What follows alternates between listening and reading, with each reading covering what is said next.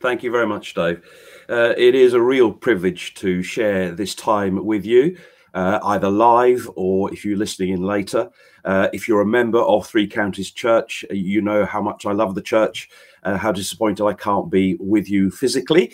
Uh, but this is a wonderful opportunity to gather around God's word. And it's a huge privilege for me to be part of your series uh, looking at the book of James and wondering, I suppose, what would a book written all that time ago before AD 62, uh, written by the brother of Jesus, the leader of the church, uh, what could that possibly have to say to us uh, in this day and age?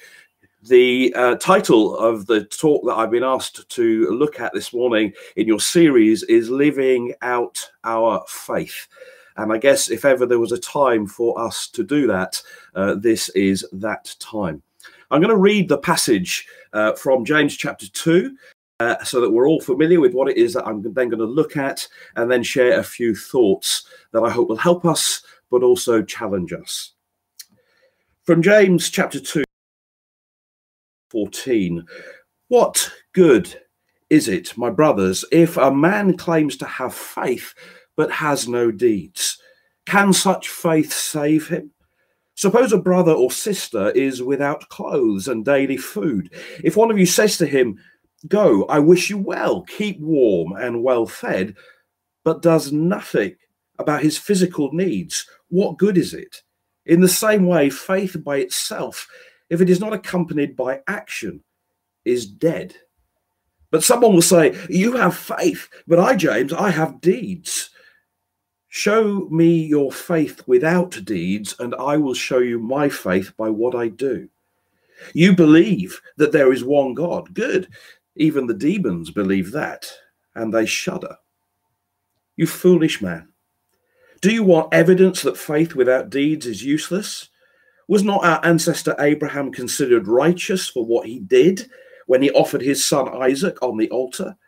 You see that his faith and his actions were working together, and his faith was made complete by what he did. And the scripture was fulfilled that says, Abraham believed God, and it was credited to him as righteousness, and he was called God's friend. You see that a person is justified by what he does and not by faith alone. In the same way, was not even Rahab, who was a prostitute, considered righteous for what she did when she gave lodging to the spies and sent them off in a different direction? So, as the body without the spirit is dead, so faith without deeds is dead. There's a question uh, which uh, resonates with me for much of my life, actually, and is certainly a very appropriate question for right now in these challenging times that we find ourselves in. Uh, that echoes out of the Old Testament, and I think the answer to the question is this passage in James chapter 2. The question is found uh, in Ezekiel chapter 33 and verse 10, when uh, God, speaking to the prophet, describes his people. Uh, thus he says they are, they are uh, they are weighted down. They are worn away by the sense of sin in them and surrounding them by circumstances and by systems that they've got hooked into. Sin circumstances and systems.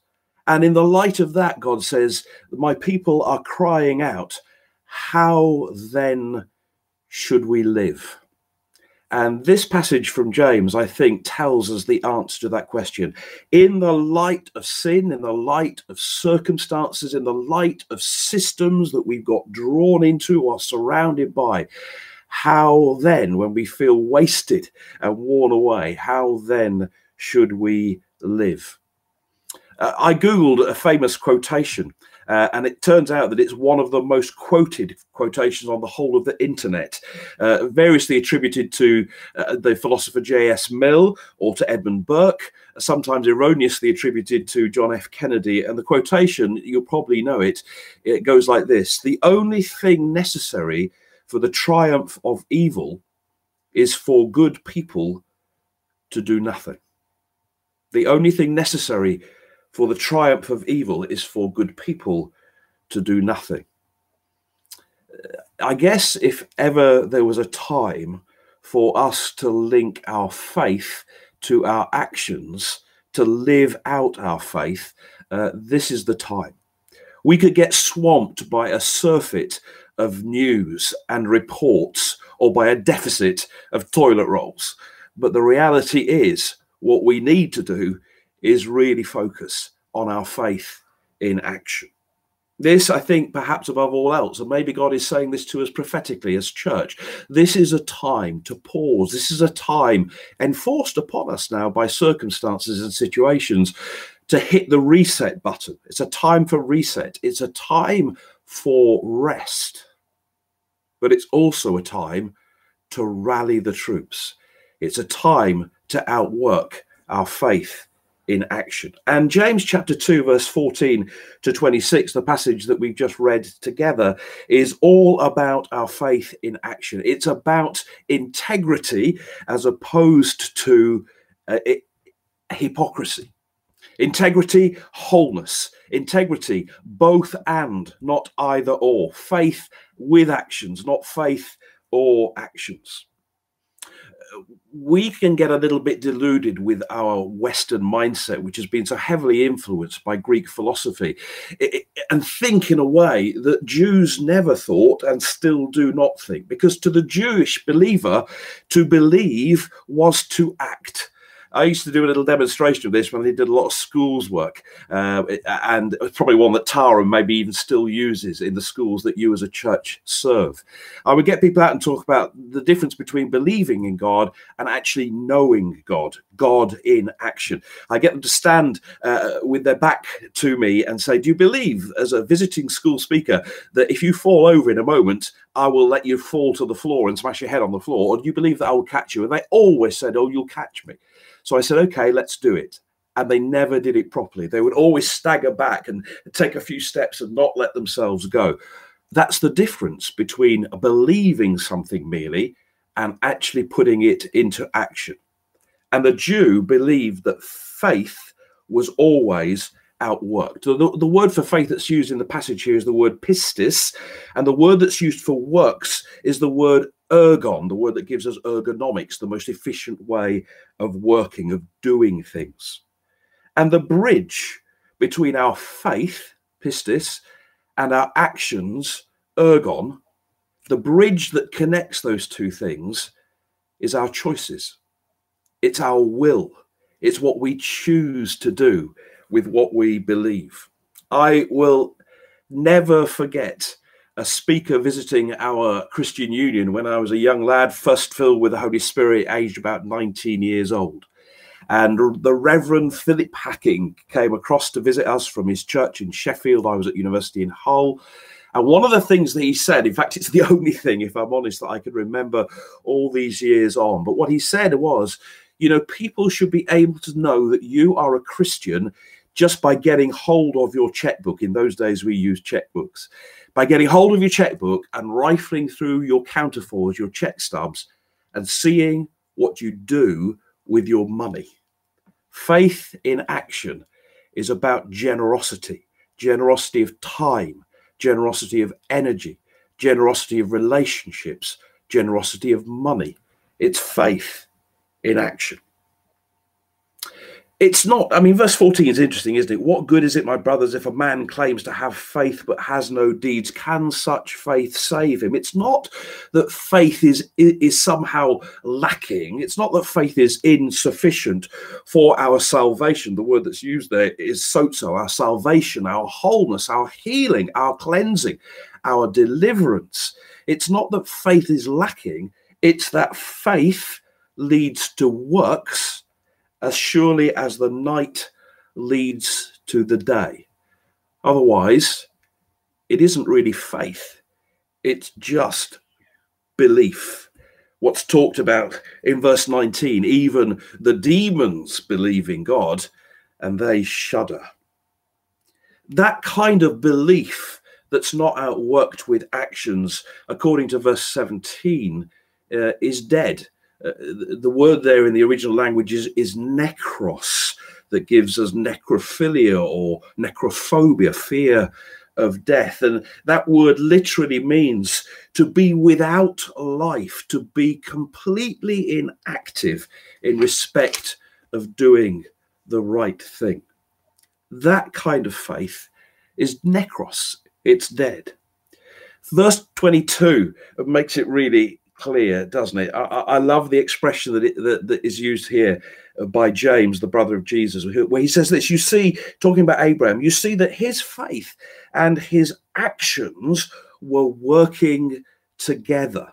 Faith is fulfilled by actions. Uh, they are co-workers. They they cohabit. They live in the same space. The one feeds the other. In fact, so much so that by the time we get down to verse 24, James says this You see, a person is justified by what he does and not by faith alone. Uh, the word I, I, checked out the language again because the, the, Greek is so it's so rich, isn't it? It packs so many meanings into one single word. Uh, and so, uh, by using a simple Bible app, which in this time you could do well to download on your phone, it's a free app, the Blue Letter Bible app. Check it out. I checked out that word justified, dikaio, and it literally means fulfilled, uh, yeah, justified, fulfilled by actions to show or to declare. So we are shown in our true light by our actions and not just by our belief, by our faith. I guess verse 26, in many ways, the last verse that we read in our passage this morning as, as we study through the book of James. Verse 26, I suppose, is a kind of a summary verse, isn't it? As the body without the spirit is dead, so faith without deeds is dead. As the body, soma, this vehicle which currently uh, carries the spirit, pneuma, as the body, soma, without the spirit, pneuma, that word, it means breath or, or life itself. As the body without the spirit is dead, so faith without deeds is dead. I suspect that I have shared with you before uh, a quotation which I first came across many years ago uh, from a book written by a Christian sociologist uh, and church planter, uh, Jim Wallis. Uh, he's based in America. He's still alive. In fact, I'm in communication uh, with him through Messenger and Facebook. An amazing man, written a good number of books. They're all worth checking out. Jim Wallis. W A L L I S. And in a book uh, which he wrote many years ago, which is still incredibly relevant, called The Mustard Seed Conspiracy, talking about how our faith, even though it be just the size of the proverbially smallest seed talked about in Jewish culture, our faith, be it ever so small, invested in the right places, in the faithfulness of God, our faith can move mountains. But again, it's faith connected to actions. And in his book, The Mustard Seed Conspiracy, Jim Wallis said this, and it's a quotation which uh, which has lived with me since I first read it. I memorized it. I put most of my working days through the filter of this quotation.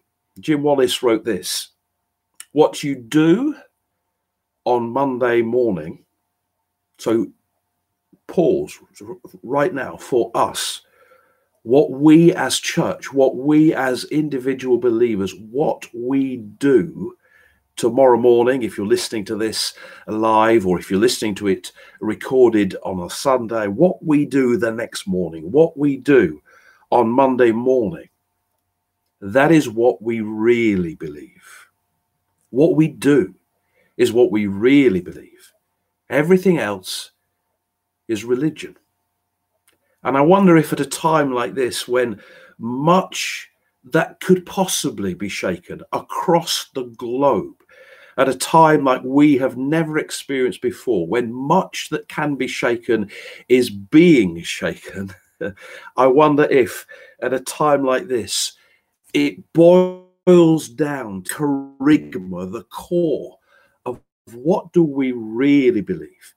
Because when we're stripped away from our meetings face to face and from our hugs and from our families, both our church family and our literal blood families, when we're stripped away from our buildings and from our programs, the words of Jim Wallis resonate with me, just like the words of the brother of Jesus resonate from the pages of James chapter 2. What we do tomorrow morning is what we really believe. Everything else is religion. So, as I draw to a close, let me ask myself a question before I ask it of anyone else. Let me then go on to ask you, beloved church that I know and love so well. Let me ask you a question. What will you do? What will you do today? What will you do tomorrow?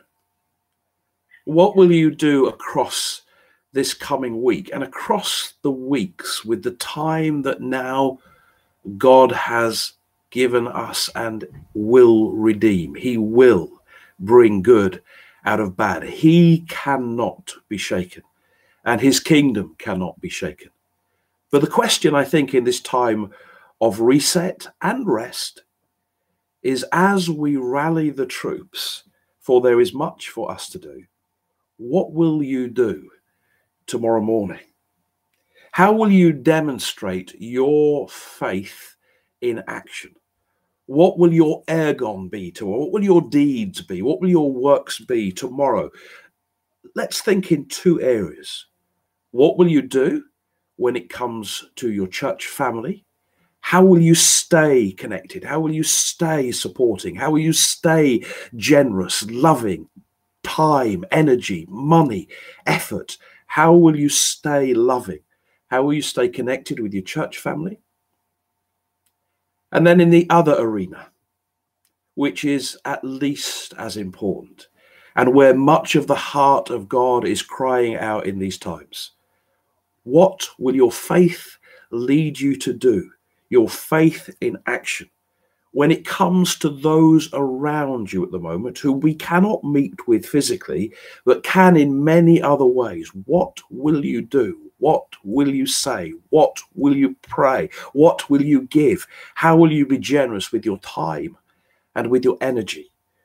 What will your faith in action look like? Not just with your church family, but also with the family that God has given you around you, your blood family, including those who do not yet know Jesus?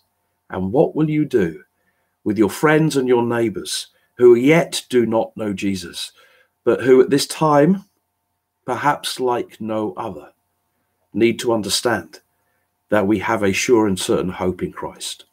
Faith in action.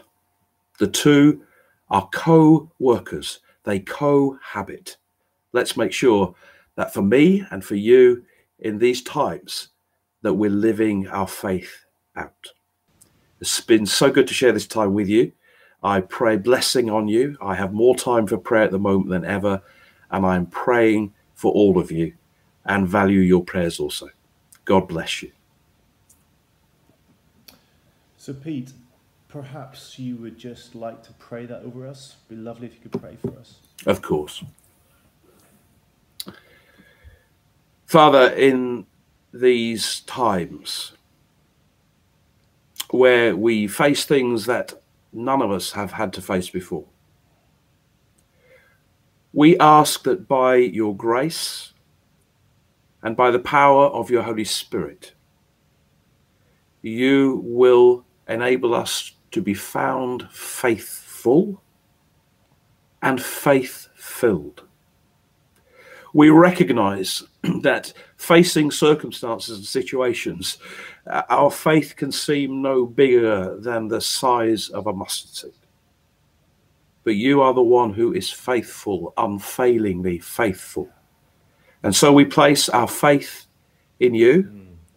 We ask for your grace and for your spirit that we will not hurry around like headless chickens, thinking that we can solve the problems of the world or even of our neighbors, but that rather we will reset, we will rest, and we will wait for you.